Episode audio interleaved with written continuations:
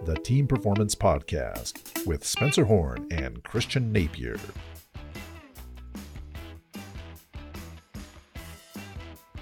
Hello, everyone, and welcome to another episode of the Team Performance Winning Ways for Uncertain Times podcast. I'm Christian Napier, and today I'm joined by the man, the myth, the legend, the incomparable Spencer Horn. Spencer, how are you?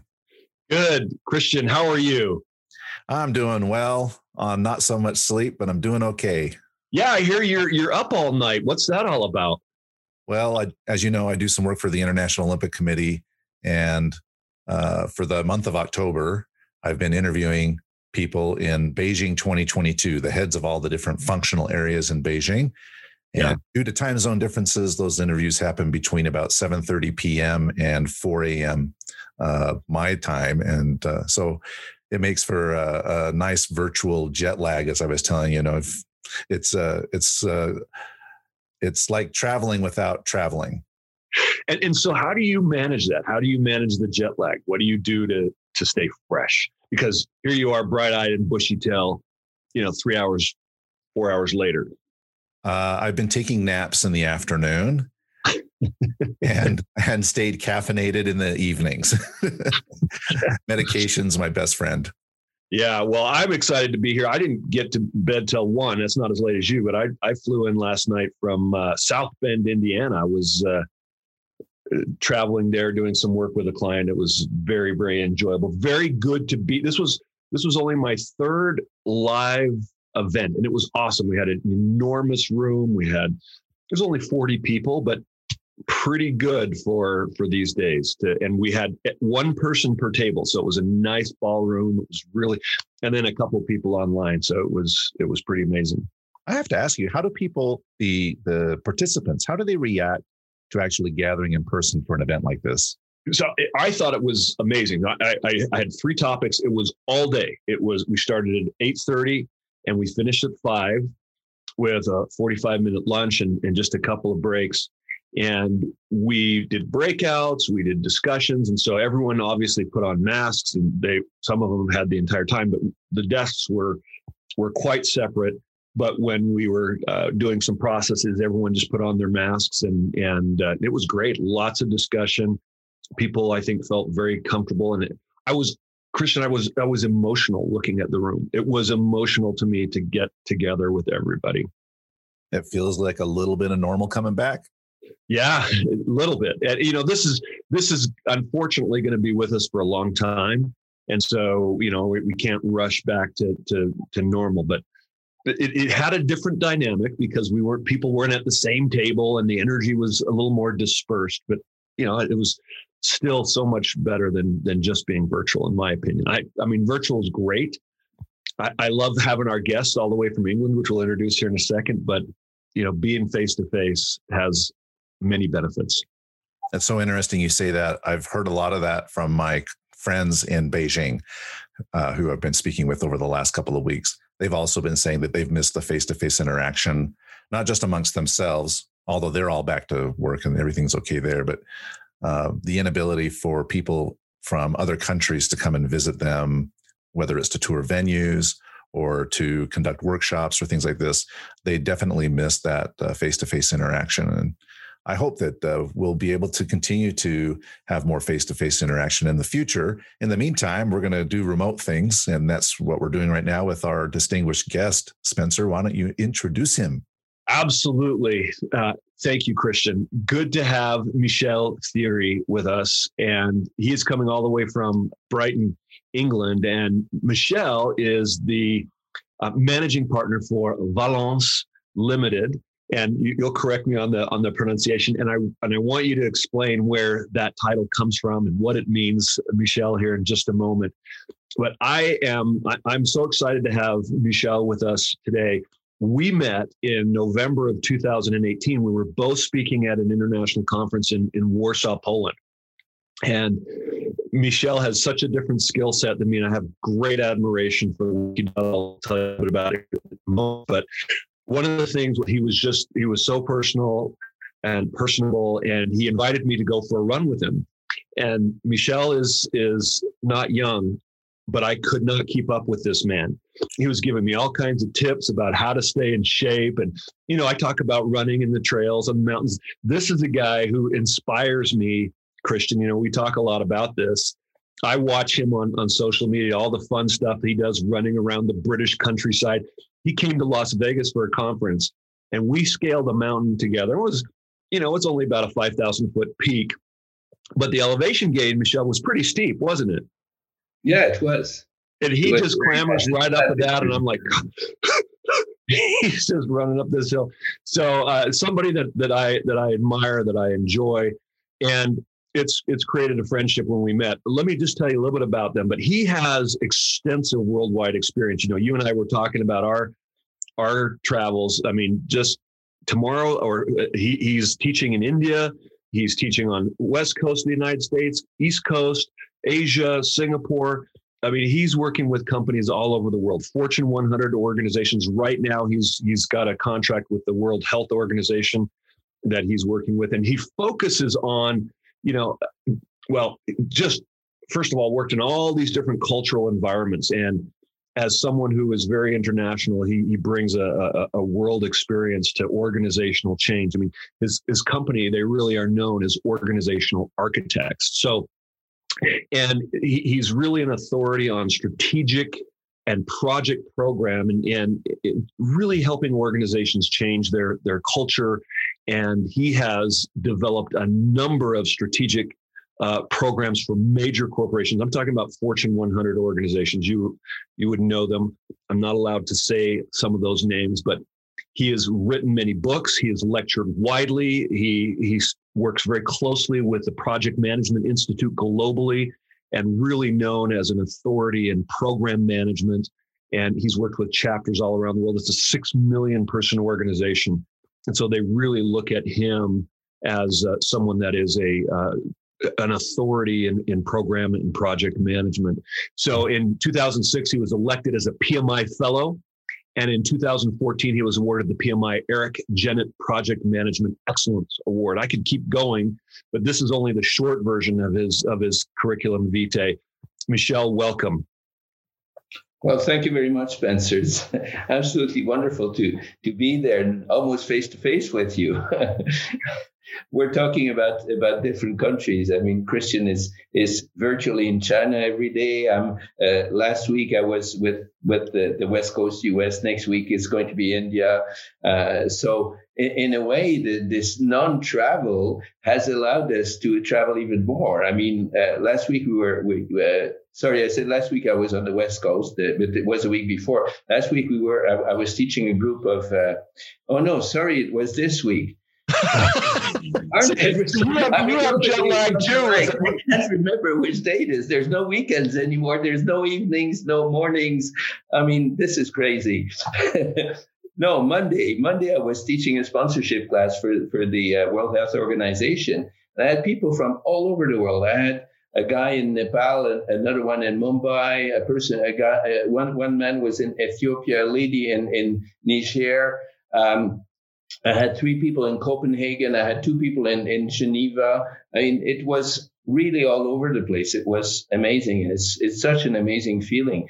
And Spencer was talking about virtual versus face to face. And it, it is really amazing because I w- I wasn't a virtual person at all, uh, like six months ago, you know, and then in, in fact, I was on the, in Portland, Oregon in um, mid February. And then in mid March, I was in Ankara in Turkey and and that's when when I came back that the lockdown uh, happened in England, and um, it, it, was amazing because I said, "Oh, virtual, we're not going to like that," and I was really reluctant. And then you know, we the people started talking about Zoom and then Teams and all that.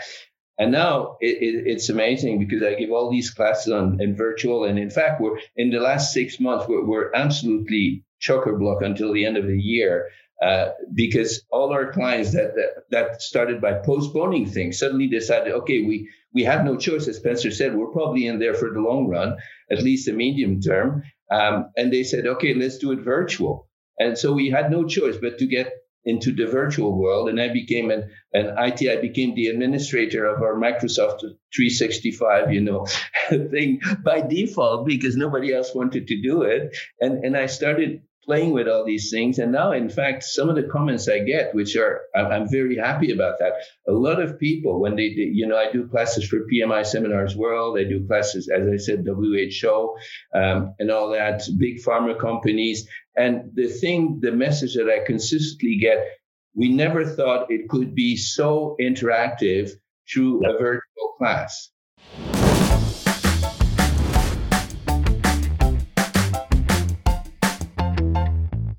Michel, I'm getting the exact same thing. I mean, doing keynotes for 500 people online.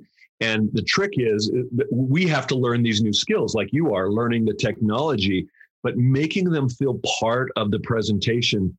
It just takes a little bit of practice and it can be very, very powerful. There is absolutely magic that comes when you're when you're face to face but because that's not possible we get to be creative and adaptive because that's one of the things we want to talk about we live in what's called a VUCA world right mm-hmm. and, and and i want you to explain that but i was actually explaining this concept two days ago while i was giving a presentation to an organization in, in indiana.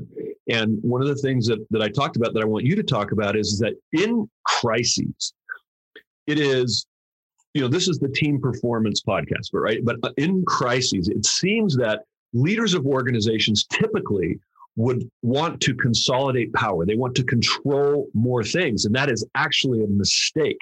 It is during these times of, of uncertainty that we need to actually let go of control and empower teams more what would you say to that yeah i would i would totally agree and uh, and in fact, it's a little bit makes me think of the um, the talk by uh, Dan Pink on on uh, that's on YouTube, or you, you have it also on RSA uh, Animate.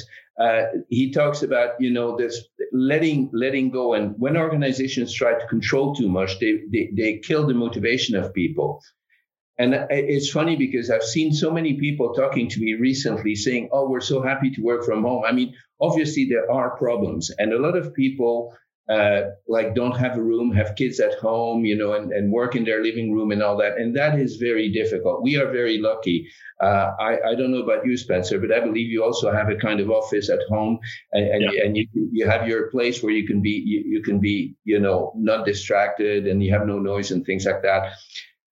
But the thing is, people felt free. They felt free to work whenever they needed. They, they could go get the kids in school, come bring them back at home, uh, go do their shopping during the day, and then work in the evening if that's what they felt. And, and the problem is that at the moment, you see organizations trying to, to kind of gain back the control. I mean, uh, some tools like my, I love Microsoft, but, but Microsoft has tools like Teams, etc., where you can monitor, you have the analytics, you can monitor how many people were on the, their, their, their uh, email, how they were on Teams and things like that. And, and it seems that organizations are trying to regain that control and it will kill this, this, this innovativeness, this creativity that, that has helped so many people during the crisis. Yes, a lot of people, it's hard for a lot of people, but there are other people that have just thrived in this crisis and, and, and reinvented themselves in different ways and, and created groups of people. I mean, in our own organization, we, we have, you know, created this partnership, uh, virtual partnership that now works very well. And we have these social meetings every two weeks where we all meet on Zoom, you know, and and and chat and discuss half about work, how you are, and things like that. And it has created even more of a community than we had before when we were, in fact, more passive because we were waiting to be all together in the same place oh, I love that. I love that. And Christian, you were, we had a conversation with uh, a friend of yours that was in England. You said you were talking and you were actually being for the first time invited into their home. Look, we're right now in Brighton, England, in Michel's home, seeing I can see a reflection of the garden outside. Yeah, if you want, I can I can show it to you a little bit. That's that's the garden here. Oh, so that is amazing! Open Garden, and we've got our, our, our, squash, you know, are decorated for Halloween. and see, that's something that we just didn't have before. That we're actually able to come into each other's homes and get to know each other on a personal level, which I think is so important for function of high performance teams. Yeah.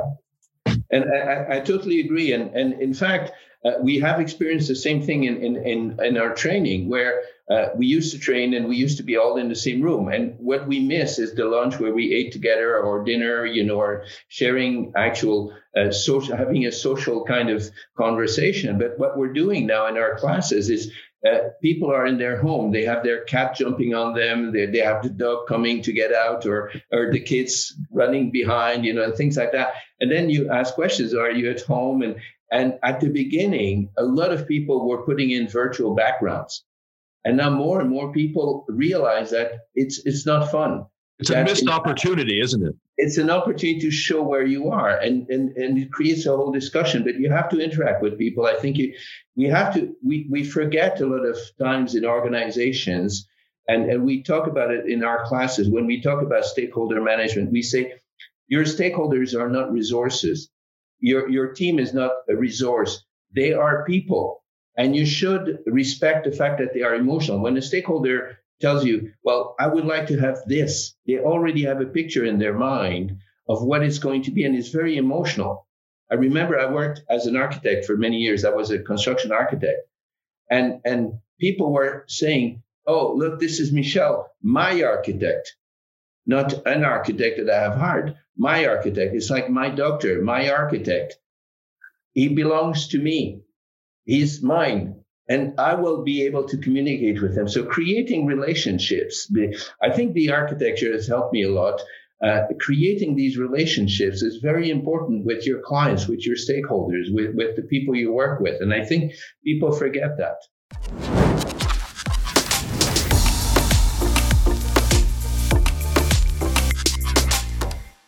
you just mentioned that you were an architect and you use this term organizational architecture, I think, Spencer, when you were introducing Michel. And I also heard this term VUCA, and I'm curious what it means. That's a, that's a good one. Um, VUCA was a term that was developed or coined, if you want, by the uh, US military. And it means volatile, uncertain, complex, and ambiguous. So it's interesting because I have been I I, I did the master's degree um, and uh, in my master's degree one of the, the things I studied was decision making, and one of the things I looked at was the different models of decision making, and it's interesting because we often talk about uncertainty, you know, uh, and we talk in project management. A lot of people talk about risk, and it's linked to uncertainty, and uncertainty is linked to the lack of data. So basically, if you don't have enough data to, to, to be able to predict what's going to happen, uncertainty is high. So it's, it's a balance, it's a ratio between the data you have and the assumptions you have to make. The more you make assumptions, the less you have data, the, higher the uncertainty. Now, what, what I realized also is that there is another facet to, to, to that. It's, it's called ambiguity. And ambiguity, you may have all the data you want, but there are many options, many possibilities, and you have to make decisions. Now, the thing is, uncertainty is high at the beginning and lowers at the end of a project. For example, at the beginning of the project, I have a, a good friend who, who does also keynotes, and he always says, at the beginning of a project, you know nothing, but you can do everything. At the end of the project, you know everything, but you can't do nothing anymore. And so basically, that's the uncertainty. Now, ambiguity is more interesting because it goes up and down. It doesn't go, it's not a linear process because every time you have choices, every time a situation becomes muddled, you have to make decisions. The mistake a lot of people make is that when a situation is ambiguous, they try to get more data to help them make the decision, and it just confuses the issue even more. And so it's very important to, to distinguish between ambiguity and uncertainty. And now volatility and complexity are really linked to that because the volatility is things are going very fast and changing fast. So you don't have enough time to gather data in order to make your decision. You have to make decisions on the cuff, basically. On the other hand, when the ambiguity, when the complexity is high, the complexity is is like um, the fact that you have multiple interfaces and relationships. It could be a very simple system, but it can be complex by its, its interfaces. And the example I always give is a plate of spaghetti with oil. If you take a plate of spaghetti with oil, it's very complex because if you put a fork in it, you turn it, you lift it, you're never sure what size of bite you're going to have. And it's only because the spaghettis are, are, it's very simple spaghetti and oil but the interaction between the different spaghettis the way they, they, they, the friction or the lack of friction and all that that creates the complexity that's why they always use flocks of birds or schools of fish to, to describe complexity because you, you, you cannot predict how they're going to go away or fly but the instructions are very simple you have birds and the instructions is simple. You don't get closer than six inches from the next bird and not further than eight inches, for example. So as soon as a bird moves, all the other birds start moving, but you cannot predict what shape they will take. You can only see, but it's a very simple system. So the, the key when you are in an ambiguous situation or complex is try to simplify. The key when you're in a volatile and, and uncertain system is try to get more data. And I think people don't, don't realize the difference between those and it's important when when you you you make decision uh, when when when you do you're in teamwork you're a team leader to understand in what situation you are because the attitude you will have with your team will be very different. In one case you're going to tell them okay go get some data so we have more data and better data to make the decision. In other cases you will say, for example, well, we have all the data we need. Now we need to know prioritize in order to make the best possible decision. So how are we going to prioritize our options? In other cases, when you're in a high ambiguity, high uh, uncertainty uh, context, for example, well, then, for example, the, the, the COVID 19 is a very, very good example of that at the moment, is that you have to make decisions measure the results as quickly as possible. And if the results are positive, then you continue doing what you're doing. If they are negative, you have to quickly move back. The danger is we're trying to plan a response to COVID 19. There's no real possible plan. You have to do something, but you have to measure it. And it's funny because a few years ago, I was discussing with the head of the uh, the um, uh, emergency response for the Red Cross in the UK, and he was the man who worldwide was was monitoring all that. And I asked him, "How do you measure success when you come in a disaster zone? You know, like an earthquake or a tsunami or something like that?" He said, "Michel, we can't measure accurately. That's why we measure frequently." And I think that yeah. that's the key thing is constantly measure. Michel, in your experience, you know, when you said something, you were talking about uh, volatility and decision making on the cuff, and I, I, I just a question came to mind. I imagine that in those circumstances, that there has to be the ability to to make decisions quickly, perhaps based on on an intuition. Right? Sometimes intuition, well, it usually comes from prior experience. Now, sometimes that's your friend, and sometimes it's not. My question is do you notice that there are some people that struggle with that ability to make those on the fly decisions because they are so much they rely so much on the fact before they make a decision that they maybe do nothing? So it, does that happen? And then of course if you are that more intuitive you don't just go with that you measure frequently to make sure that intuition is correct and then readjust your, your thinking so that it's constantly being updated. It's kind of like machine learning for humans, right? Our our intuition gets an upgrade as we measure and and learn that our decisions were the right ones or the wrong ones. So yes, in fact, what happens is that making a decision intuitively doesn't mean or or making reacting very quickly uh, doesn't mean that you cannot you, you cannot be prepared. And in fact, you should be prepared.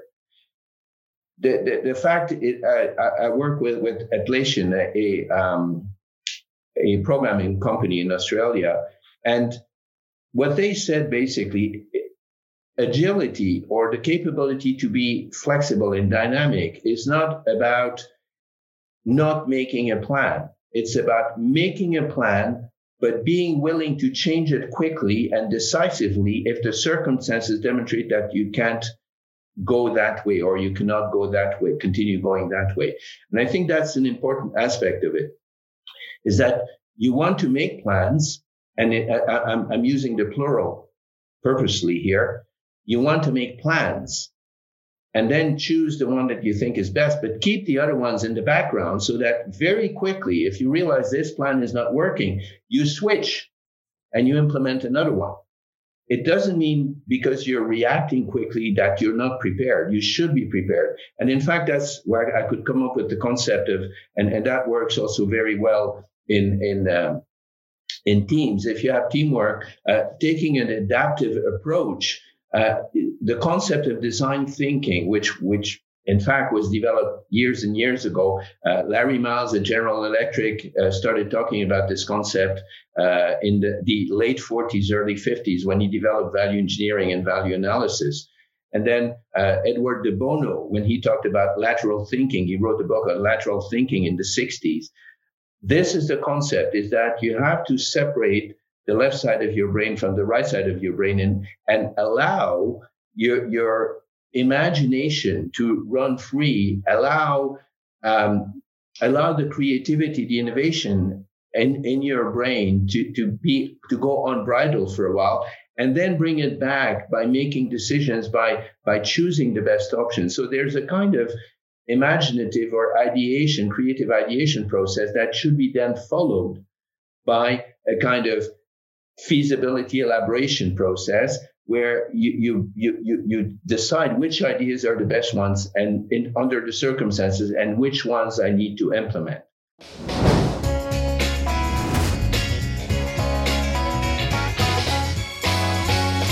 I think what, what's important about that is is it, that doesn't go on forever. It's it goes on in a short time where you then test the ideas and then ad- adapt and adjust. Is that right? Yes. It's a series of cycles, in fact. It right. goes on forever, but as a series of cycles. You diverge and converge and re-diverge and reconverge at every every step. And that is what really will bring and, and in today's world, because things are changing so fast, we need organizations to be innovative. We need organizations to be creative. We need them to come up with new ideas, new ways of doing things. And, and if you apply a system like that, it allows you to do that. But that also means that you have to uh, as you said a bit earlier, you have to be able to relinquish power and control. Let you know encourage divergent ideas. Encourage people to express ideas that maybe would not be what you would want, but listen to them. So Allow, this is, I, I, want to talk about this for a second because I think it's really important yeah. at, uh, on a team leadership podcast that we talk about that. And I want to I, I, there's an example that I want to share of relinquishing control and how that actually helps teams be more productive and more innovative. Mm-hmm. And maybe you've heard of NPR, National Public Radio, here in the United States, which is you know a large organization. But doing, I, I think it was 2013, wasn't that when the kind of the Arab uprising in Cairo was happening? Mm-hmm. And the news organizations, you couldn't fly in and out of Cairo, but it was somehow they would, you know, drop people in. And, and uh, NPR was just late to the game. They weren't able to get their news stories on time. And, you know, the All Things Considered was by the time they, they had their reports, it was, um, you know, it was old news. And the other news outlets were just beating them to the punch. So they sent uh, a, a, team leader who was, uh, they got on the ground there and they didn't have cell phones, they didn't have reporting. And one of the things that, that really helped this, this team change was the fact that they didn't have oversight from Washington, from headquarters at NPR. And they were able to say, here's what, you know, we, we want to succeed. We want to make sure that we're, we're bringing news that's timely. And it was a small team and they changed to, we want to deliver this every 12 hours. They set you know, kind of a, a scrum, if you will, that that or sprint, excuse me, a sprint that they were going to go for 12 hours and they were going to produce something every 12 hours. And they won awards for this. They went from kind of the worst to, to the best. But one of the things that helped them to succeed is they were in this VUCA environment with no oversight from from the controlling micromanaging. Here's what we need you to do and by when. And uh, they really created a cross-functional team that was highly uh, highly effective. But that's just an example of how sometimes being cut off yeah. from the traditional management structure actually helps you to be more productive. And, and if you look at, at the, the, the, armed forces, that's exactly what they've been doing in the last 20 years. They've moved from a very controlled type of approach to a very independent teams that could you can drop anywhere and, and they will they will thrive and they, they will they will make their own thing and they will exactly. do And the key to that is really clarify what are your long-term or medium-term objectives because the how is not important. How you get there is, is left to the team. The important thing is why are we trying to do things? What are we trying to achieve?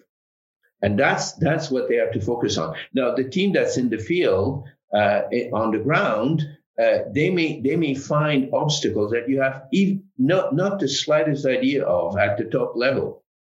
And and one of you're absolutely right. One of the, the big mistakes of, of managers is that they want to micromanage because they have been maybe an engineer or they have been a floor shop person or something, and they know how to do it.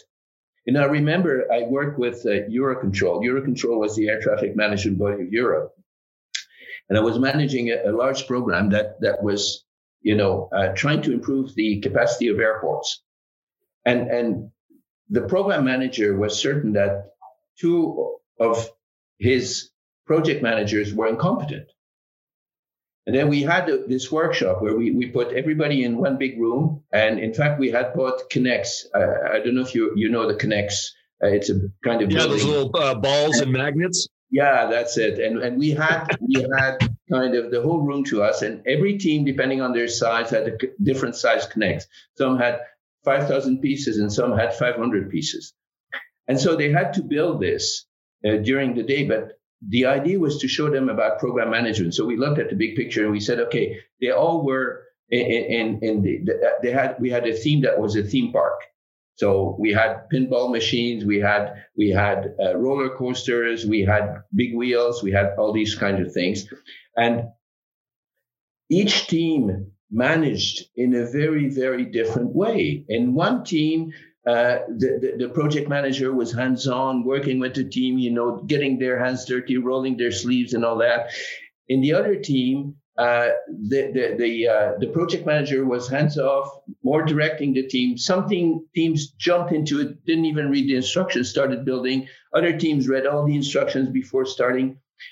And the main feedback from that day with the program manager was all these managed project managers were competent, but they all, all had their own way of doing things, which is different from yours. Yes. What he was trying to do is because they are not managing as I would have managed, they are not competent. And it's not the only experience I had in that, that sense. I've, I've had a few. And that is, I mean, the key point for managers is let your teams do their job. I mean, I was an architect, and when I became a project manager, was managing large projects. I managed a few of the large projects in Montreal, Montreal Casino, Convention Center, Intercontinental Hotel, uh, things like that my my most difficult thing in the first few years was to let the architects do their job because I wanted to do the arc. I wanted to play architect. You know, I had answers to their problems, but I could not tell them this is the way you have to do it because they were the architects and I was the project manager. My role was different. And when you get into management, a lot of people don't understand that they have to pull back and not interfere. They, they need they need to monitor. They need to make sure that everything. Their responsibility is more the why. The team leader's responsibility is more why are we doing that? What are we trying to achieve in the end? The how should be left to the team because they will be much more inventive than you are, possibly, and, and they, they, they, they will work that together.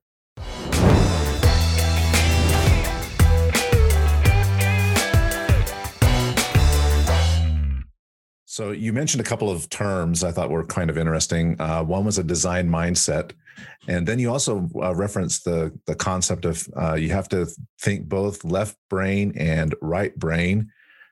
And to me, that means I need to make sure that I got a well-rounded group of individuals on my team. I need to have creative people, and I need to have kind of planning and operational uh, kind of people that can collectively bring both the left brain and the right brain but Maybe you can explain a little bit more what you mean by this uh, design thinking mindset. Okay, well, thank you. Your, your question is absolutely perfect because, in fact, one of the things uh, on which Miles uh, insisted uh, in, in the late 40s, early 50s, when, when, he, when he was at GE, was the fact that you need to have a multidisciplinary tool, uh, team, sorry, multidisciplinary tool, a team. sorry. I seem to have tools in mind for some reason. so the, the fact that you have people coming from different backgrounds, I mean, if you, you take a bunch of engineers to solve a problem, uh, they will find an engineering engineering solution. If you if you take marketing people uh, to to solve the problem, they will find a marketing solution or a commercial solution. So you really have to have a mix of people. And you have to have users also. If, you, if you're developing a product, you have to have some of your users there. Uh, they will give you a lot of ideas. And when we're talking about left and right side of the brain, the, the whole idea is that from studies, I don't know how true it is, but the left side of our brain is more analytical and rational. The right side of the brain is more creative and innovative. The mistake we make is we have an idea and we immediately judge it. If somebody expresses an idea, you always find the reasons why it will not work. And that is the left side of our brain telling the right side, okay, stop, stop being crazy. You know, we have to, we have to be safe here. We have to minimize the risk. Uh, we have to try to not to go too far because it's dangerous. And new ideas are dangerous. New ideas are dangerous to the established order. They're dangerous to, to the people in power. They're dangerous to, so, you know, it, it's always this, this idea, the basic idea of design thinking is ex- let your brain expand, let your ideas expand. Don't stifle them with the left side of your brain with rational, analytical kind of approaches. Be imaginative, be creative. Once you have all these ideas, then take the rational, analytical side of your brain to decide which ones are achievable. But don't try to mix both. Try to separate both. That's the whole idea behind the design thinking process. Now, it, it, yeah, it's interesting because I, I worked for a, a, very innovative company in, in Saudi um, about three years ago. And, and their CEO had a very interesting motto. He said, I encourage you to make first mistakes. Now, that is a very deep thinking saying because I encourage you to, to take risks, to make mistakes. But also, I encourage you to make first mistakes, which means if you don't learn from your mistake and you make the same mistake a second time, then you have a problem. So take risks, but learn from them. So it's the, the, whole concept of learning organizations that, that Peter Senge, for example, has talked about in the fifth discipline or a number of authors.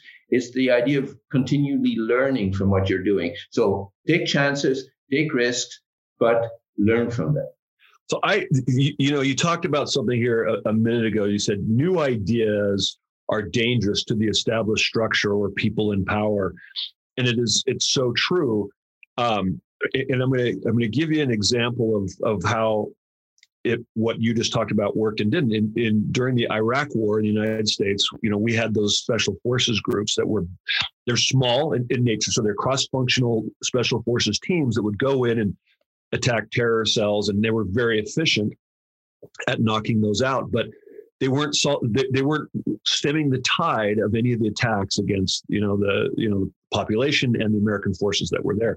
And it wasn't until they got someone from you know the government division over over finance and, and somebody from FBI that could look at you know certain small behaviors somebody from CIA who was analyzing you know big picture and all these things and you know NSA national security and they actually embedded them into the teams. Instead of ha- having analysis and then handing it off to the special forces team they were actually all in the room together. And they had tremendous success. But what happened was bureaucrats and one of those agencies felt like we were sharing too much information and they pulled back. And of course those teams then then disintegrated and they weren't able to be fast moving and innovative how do you overcome that that inertia in organizations to to to be top down or waterfall uh, driven, if you will. And waterfall means, you know, just very traditional. We plan it and then we work our plan and we're not adaptive and quick like we're talking about here or agile like you're talking about. Yeah. Well, the, the first thing I want to say, uh, Spencer, is that is that waterfall is not bad or good. Right. It, as we say in England, it's horses for courses, where you have to have the right horse. I mean, you, you would not put a quarter horse on a one mile race, and you would not put a thoroughbred in a quarter mile race. Okay. So typically it's it's choosing the right the right approach for the right circumstance. And you can even use hybrid approaches or, or blended approaches. They work very well also. But the whole concept is that I think that uh, teams have to gain autonomy. Um, they, they, they have to and and and to gain that from management uh, the way i've the way i've basically worked it myself a lot of times and i have had clashes with many bosses. That's why i've been working for myself for the last 20 years. In fact i've too. I fired my boss too many times. But but you have to you have to i think that the, the whole idea was always i tried to make friends with with one senior person at least and create a, good relationship where that person trusted me and I trusted that person. And, and by creating that relationship, they gave me more leeway and enabled me to, to work my teams in a different way. When that didn't work, it, it, it and it happens. I mean, uh, there are cases where I left a company because I didn't feel comfortable with my boss. That that I felt that that person uh, was not giving me the, the, the, leeway I needed or, or was not allowing me to, to, to have these ideas and to try to bring them to fruition. So I think it, it's very important as an individual that, that you feel comfortable in your, in your working environment. Now, in organizations, how do you, you get people to, to, to loosen their control? I think you have to demonstrate to them that results can be achieved. And it's by proof, the proof is in the pudding and it's by starting small. I always say, you know, when I, when I teach people, when I give a class, I say, well, I'm showing you the picture on the box of the 5,000 piece puzzle. You know, now you are have to deal with the pieces on the floor and you have to sort them out. The advantage of seeing the picture is that you now know how to make it work. If I threw the pieces on the floor without a picture, you wouldn't even know where to start.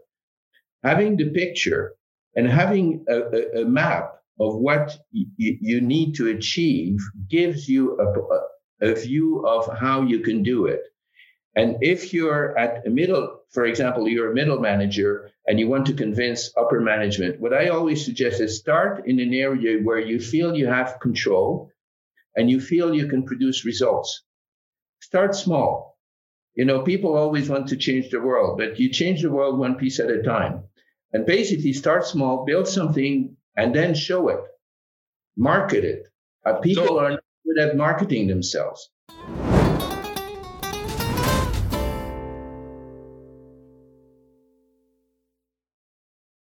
In this volatile and uncertain, ambiguous world, I'm going to double down on what I know, which is control my team and hit my yeah. budget because that's what I'm going to be held accountable for and and so if you're a if you're a leader listening to this this is what's happening to your your teams is they want to they want to consolidate control because it's it's more uncertain and so they're going to be one of the things that i think we struggle with Michel, is how do i let go of my team and realize that my team is really the organization at large and i i get to be measured on the organization's success, not just on mine. We have this mindset that it's, you know, that we we hire individuals, we promote individuals, we reward individuals, but how do we shift that to where we're rewarding teams? Well, it's interesting because it, it's it's easier said than done. I have two experiences I'm, I'm, going to talk to you about. One was with Eurocontrol, where in fact um, we had we we had this this you know um, project manager in the team that wanted to do things his way and he wouldn't change. Right. And he continued doing it. And, and his thing was, I control my project. And his project was the biggest project in the program. And he thought that he was invulnerable. At one point, this, our stakeholders said, well, this project has not produced anything yet because one of the things we were telling him is you have to produce deliverables that are that are measurable that that that your stakeholders can see on a regular basis. And he kept saying, no, no, you'll see everything in four years. You know, trust me. And at one point, they just pulled his budget, and we had told him they were going to do that. Now, the person I think that that that helped me the most in, in that kind of thinking that you're talking about is my son you know i was i was i had i've produced a lot of ip in my life. I've written articles i've, I've done presentations i've and and for a very long time i was always trying to protect my ip and and and you know don't take a picture of my slides and all that and, and and don't copy you know no copies made. And i only give you know black and white paper because i feared that people if they saw the colors they would be able to reproduce it and then my son was watching these bloggers, you know, he was a motorbike enthusiast, and he was watching all these bloggers, and and they give thing they give things away for free. And I said, well, how do they make money? Why do you follow this guy? You know what's important? He said, well, Dad, today it's not about how much information you have; it's about how much information you share.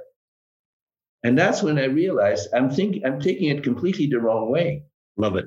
It's it's not about having hoarding information hoarding you know power it's about sharing it. And that's when i started you know completely switching my mindset and and realizing that that you know that's that's what it is today. And today kids they don't care about the ip they don't care about privacy they don't care about all these things they just share everything for good or for bad i don't know. Well we will be dead before we know if, with the consequences but who cares